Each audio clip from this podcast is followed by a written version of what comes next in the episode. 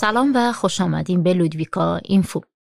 یک پودکاست که به چندین زبان انجام شده توسط شهرداری لودویکا این پودکاست را شما می توانید به شش زبان گوش دهید.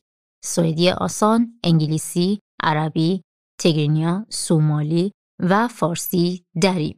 نام من فاطمه است و با من همراه باشین.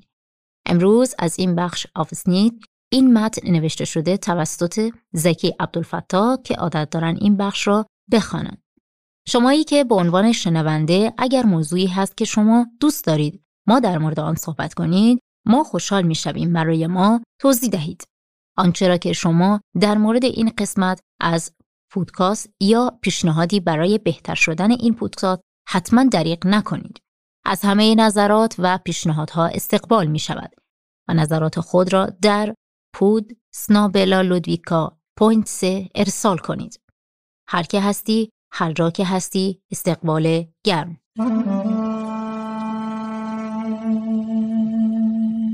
هفته سوئدی ما این قسمت را کمی متفاوت شروع می کنیم. ما با برخی از کلمات سوئدی و مترادف کلمات شروع می کنیم. مترادف کلمه کلمه ای است که همان معنی کلمه دیگر است. معنی این کلمه را به زبان خودم می گویم و سپس ترجمه سوئد کلمه و برخی از مترادف ها می آید.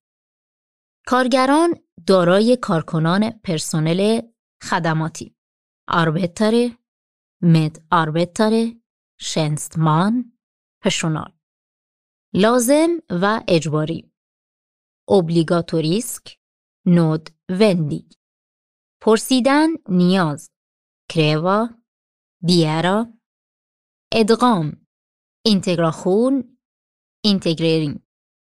بازار کار آربتس مارکناد یوب مارکناد.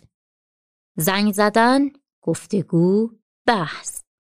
سمتال کنورساخون دیالوگ دیسکوخون درخواست دادن عمل کردن عبارت از یلا هانلاروم آفسه omfatta. عمل هانلیک اکون ناهمسان مختلف آنالوندا اولیکا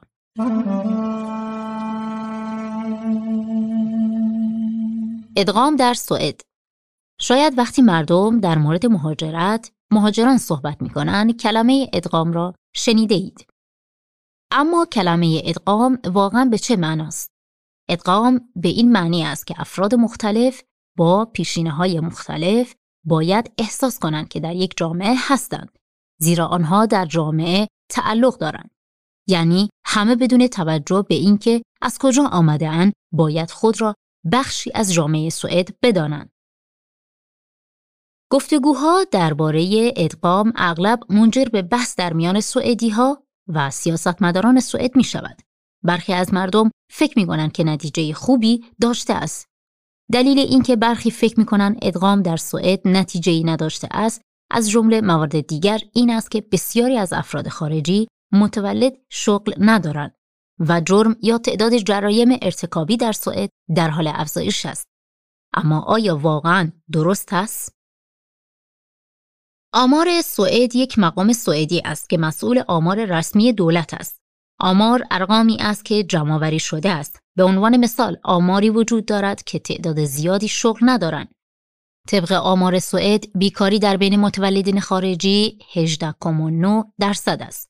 در حالی که در بین متولدین داخلی 4.4 درصد است. این ارقام مربوط به سال 2020 است. از آنجا که بیکاری در بین متولدین خارجی نسبت به داخلی متولد شده است. برخی از مردم فکر می کنند که ادغام سوئد نتیجه‌ای نداشته است. طبق آمار شورای پیشگیری از جرم سوئد مرجعی که برای کاهش جرم در سوئد فعالیت می کنند جرم و جنایت در سوئد افزایش یافته است. تعداد افرادی که در سوئد در معرض جرایم جنسی قرار گرفتهاند در سال 2006 حدود 1.5 درصد بود. در سال 2014 این نسبت دو درصد بود و از سال 2014 این تعداد حتی بیشتر شده است. در سال 2019 نسبت کسانی که در معرض جرایم جنسی قرار گرفتهاند حدود 5.6 درصد از جمعیت بود که مربوط به 452 هزار نفر است. بیشتر گوش کنید ما به زودی درباره جنایت جنسی بیشتر خواهیم گفت. خشونت کشنده یعنی وقتی شخصی پس از ضرب و شتم یا خشونت مرده است از سال 2010 نیز افزایش یافته است. در سال 2010 91 نفر در معرض خشونت کشنده قرار گرفتند.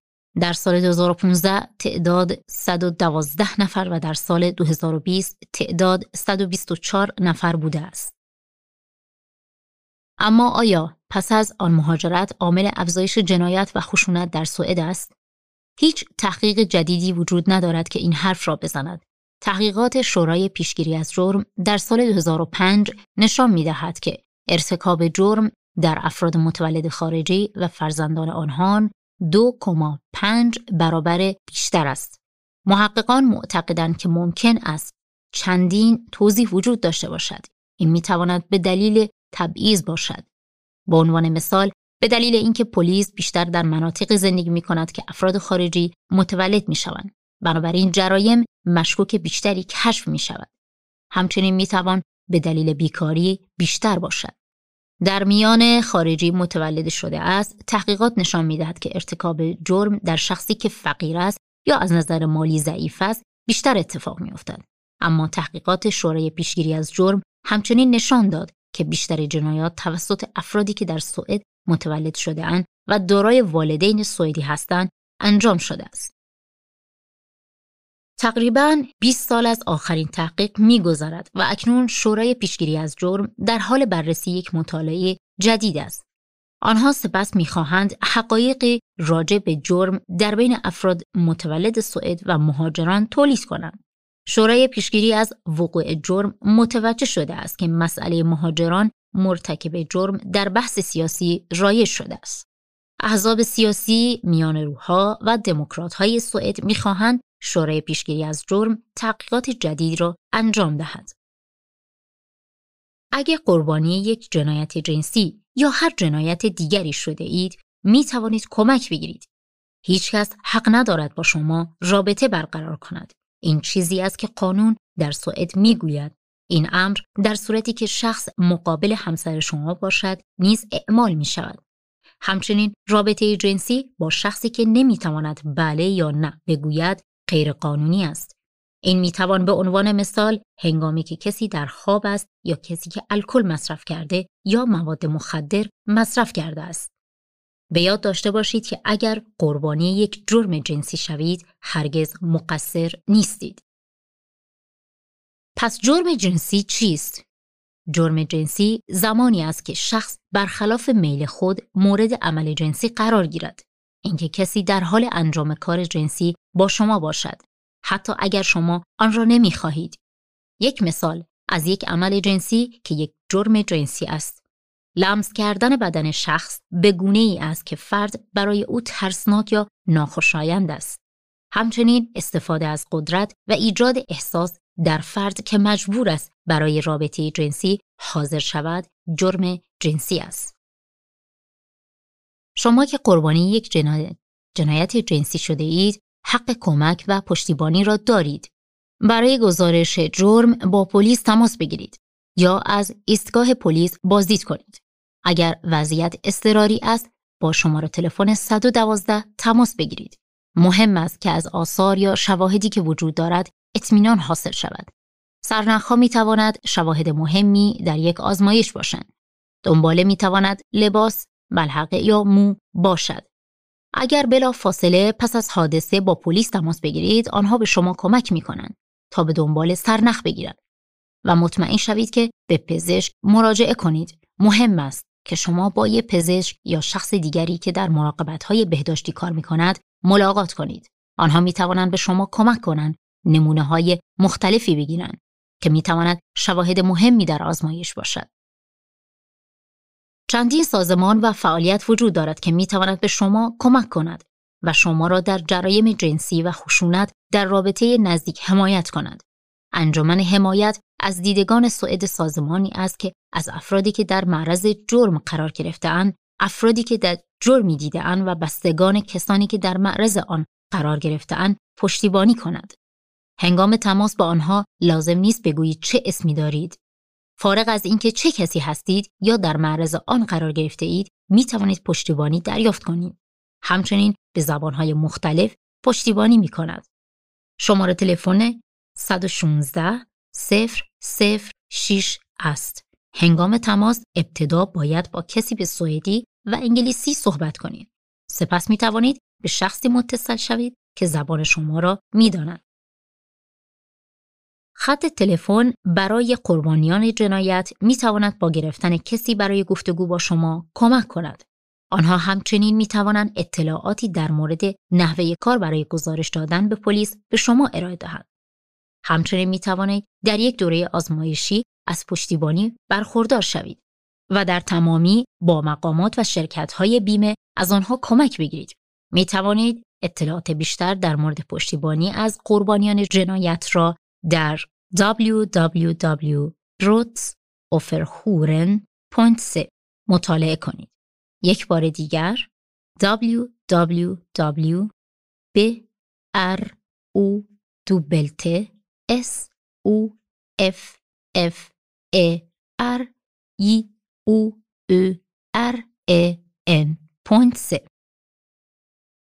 اگر کسی شما را مورد اصابت قرار دهد یا در معرض خشونت قرار بگیرید می توانید با خط صلح زنان تماس بگیرید. تماس تلفنی رایگان است و در صورت حساب تلفن شما قابل مشاهده نیست. اگر سوئدی یا انگلیسی بلد نیستید، خط حمایت از زنان به بیشتر زبانهای سوئد که به زبانهای انگلیسی صحبت می کنند دسترسی دارد. اگر به مترجم نیاز دارید، مهم این است که منتظر تلفن باشید ممکن است ده دقیقه طول بکشد تا مترجم وضع شود. شماره تلفن 0 دو 0 5 0 5 0 5 0 خط صلح زنان می توانید اطلاعات بیشتر در مورد آنها را در وبسایت آنها www.kvinnofridslinjen.se مطالعه کنید. یک بار دیگر www.kvi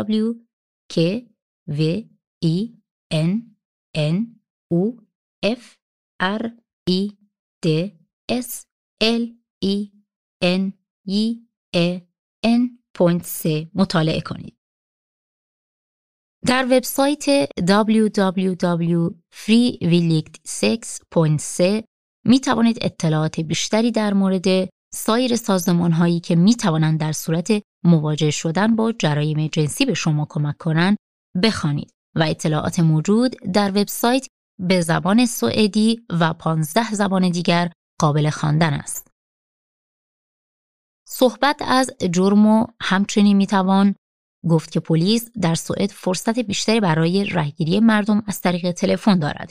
گوش دادن به یک تماس به این معنی است که شما بدون اینکه افراد صحبت کنند در مورد آنها صحبت می کنند به آن گوش می دهید. امروز پلیس فقط مجاز به رهگیری افرادی است که مشکوک به جرمی هستند که می توانند منجر به حداقل دو سال زندان شود. پلیس می‌خواهد افراد بیشتری را رهگیری کند تا به شیوهی بهتر با جرم مبارزه کند. برای اینکه پلیس حق داشته باشد افراد بیشتری را رهگیری کند، دولت باید قوانین را تغییر دهد.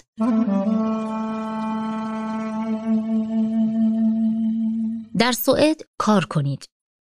اکنون با کار کافی است نکاتی در مورد چگونگی کمک به ادغام و چگونگی ورود به جامعه سوئد ارائه شده است. اولین قدم یادگیری زبان یعنی سوئدی است. را بلد باشید. اکثر کارفرمایان به آن نیاز دارند. اگر در یک شرکت بزرگ بینون مللی کار کنید که مردم انگلیسی صحبت می کنند، یک اشتباه ممکن باشد حتی اگر در محل کار انگلیسی صحبت می کنید مهم این است که سوئدی را بدانید تا اطلاعات مهم درباره آنچه در جامعه اتفاق می افتد را از دست ندهید. یکی از راه های یادگیری بهتر سوئدی و تمرین آنچه در مدرسه آموخته گفتگو با افرادی است که سوئدی روان را می‌دانند. آنچه ممکن است دشوار باشد برقراری ارتباط با سوئدی ها است. راهی برای برقراری ارتباط با دیگران. سوئدی ها از طریق فعالیت های اوقات فراغت، فرهنگ و انجمنها فعالیت می کنند. بسیاری از سوئدی ها در برخی ورزش ها فعالیت هستند و در انجمنهای مختلف حضور دارند. از طریق انجمنها همچنین می توانید دوستان و مخاطبین جدید پیدا کنید که اگر می خواهید شغلی پیدا کنید ممکن است بتوانند به شما نکاتی ارائه دهند. پس انجمن چیست؟ انجمن سازمانی است که افراد با علاقه یا سرگرمی یکسان می توانند به آنها بپیوندند. این انجمن می تواند کارهای مختلفی مانند ورزش، موسیقی، تئاتر، سیاست و موارد دیگر را انجام دهد. برای تشکیل یک انجمن حداقل باید سه نفر باشید. رئیس یک انجمن شخصی است که کار انجمن را جلو هدایت می کند. نقش و وظایف رئیس را می توان در یک جلسه تعیین کرد. همچنین معمولا برخی از اعضا در هیئت مدیره انجمن حضور دارند. هیئت مدیریه متشکل از اعضای اعضایی است که وظایف ویژه در انجمن دارند. به عنوان مثال ممکن است خزانه دارایی دارایی باشد که از پول انجمن مراقبت کنند. انجمنهای زیادی وجود دارد. شهرداری لودویکا می توانید آنها را در وبسایت شهرداری www.ludwika.se پیدا کنید. اگر به وبسایت بروید و انجمنها را جستجو کنید به یک عضو انجمن می آیید. این در مورد کار انجمنهای مختلف و چگونگی تماس با آنها می گوید. در این لیست می توانید انجمنهای مورد علاقه خود را پیدا کنید و ممکن است بخواهید به آنها بپیوندید. تحصیل در سوئد اکنون ما در مورد راه های مختلف تحصیل در سوئد کمی به شما خواهیم گفت.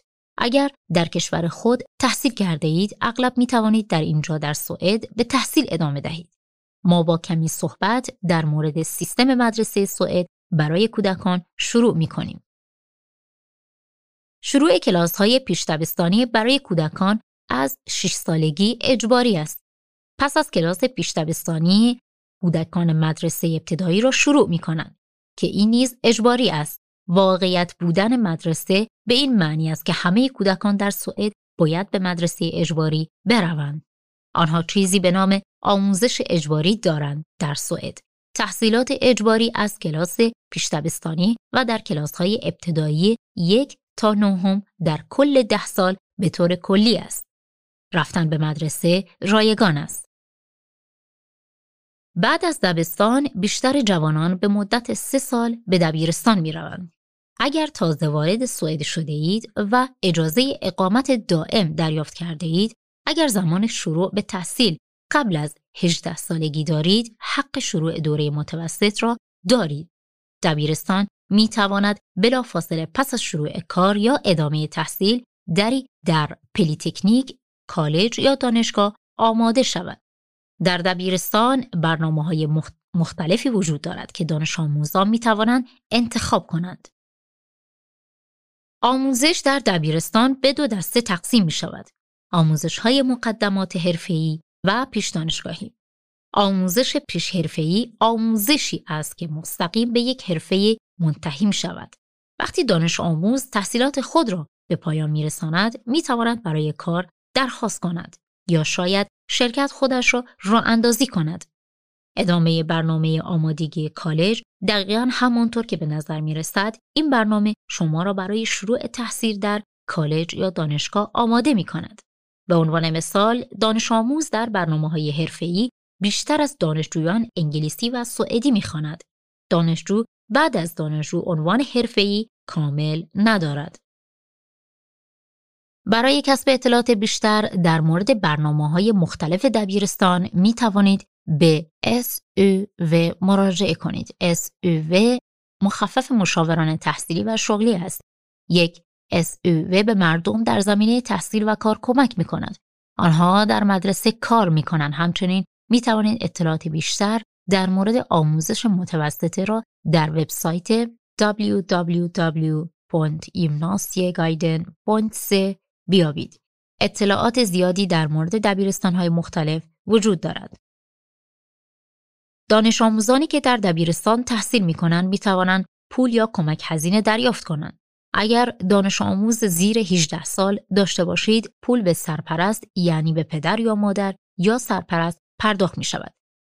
کمک هزینه دانشجویی به دانش آموزان که به سن 16 سالگی رسیده اند قبل از دریافت والدین از آژانس بیمه اجتماعی سوئد اعطا می شود. شما می توانید کمک هزینه تحصیل را شامل شوید و شامل نیمه اول سال در 20 سالگی شوید. کمک هزینه تحصیلی 1250 کرون در هر ماه است و در طول ده ماه از سپتامبر تا ژوئن پرداخت می شود. اگر دانش آموزان به مدرسه نروند یا تحصیل در طول یک سال تحصیلی کمتر از نه ماه باشد ممکن است دانش آموز در ماه ژوئن کمک هزینه تحصیلی دریافت نکند. دانش آموزان ممکن است از چندین کمک مالی برخوردار شوند. به عنوان مثال خانواده درآمد کمی دارند. همچنین اگر در شهر دیگری تحصیل کنید و نیاز به زندگی در آن داشته باشید می توانید پول اضافی دریافت کنید. می توانید در مورد کمک هزینه ها و نحوه درخواست اطلاعات بیشتر کسب کنید در www.csn.c به صفحه بروید و کمک هزینه های تحصیلی را جستجو کنید. تحصیلات برای تازه واردان آموزش های زیادی برای بزرگسالان که می‌خواهند بیشتر تحصیل کنند وجود دارد. تحصیلات در سطح مقدماتی موجود است. در آن سطح شما همان موضوعاتی را می‌خوانید که کودکان و جوانان در مدرسه اجواری سوئد می‌خوانند. در بزرگسالان نیز در سطح دبیرستان آموزش وجود دارد. در اینجا دورهایی را می‌خوانید که متناسب با موضوعاتی است که در برنامه های دبیرستان برای جوانان وجود دارد. شما همچنین می توانید در مقطع تحصیلات تکمیلی تحصیل کنید. به عنوان مثال در دانشگاه یا کالج برای شروع در دانشگاه و کالج ابتدا باید تحصیلات خود را در مقطع ابتدایی و دبیرستان به پایان برسانید. بزرگسالانی که می‌خواهند در مدرسه اجباری یا دبیرستان تحصیل کنند می توانند این کار را در آموزش بزرگسالان شهرداری انجام دهند. در لودویکا یک انجمن آموزشی او یا Västerbergslagens وجود دارد. علاوه بر زبان سوئدی برای مهاجران می توانید چندین موضوع و آموزش دیگر نیز بخوانید. اگر تحصیلات متوسطه خود را به پایان رسانده اید، می توانید در یک پلیتکنیک تحصیل کنید.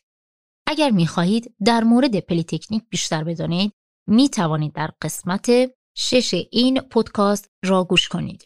در آن بخش ما در مورد تحصیل در یک پلیتکنیک بیشتر به شما می گوییم. فرصت دیگر تحصیل در دبیرستانهای محلی است. دبیرستان مردمی مدرسه‌ای برای بزرگسالان که می‌خواهند تحصیل کنند در یک دبیرستان مردمی می توانند دورهایی را در مقطع ابتدایی و متوسط تحصیل کنند. در برخی از دبیرستانهای محلی می توانید هنگام تحصیل در مدرسه زندگی کنید. اگر از کشوری غیر از سوئد تحصیل کرده اید ممکن است لازم باشد در یک آموزش تکمیلی شرکت کنید. در این تحصیلات یاد خواهید گرفت که برای کار در این حرفه در سوئد چه کاری لازم است. به عنوان مثال در دانشگاه ها و کالج ها آموزش های تکمیلی برای اقتصاددانان، مهندسان، پرستاران، جامعه شناسان، پزشکان، معلمان و سایر موارد وجود دارد. این دورهای آموزشی می تواند بین یک تا دو سال باشد و شما می توانید از هیئت مدیره کمک به دانشجویان که با نام CSN نیز شناخته می شود درخواست پول کنید. اگر می خواهید در مورد آموزش تکمیلی بیشتر بدانید می توانید به سایت www.studera.nu مراجعه کرده و سپس به دنبال تحصیلات تکمیلی باشید.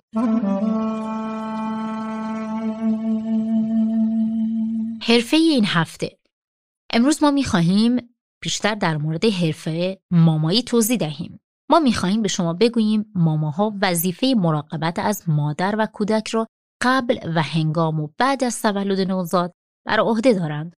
ماما معایناتی را انجام می دهد و در صورتی که زن ماما داشته باشد می توان درد را تسکین دهد.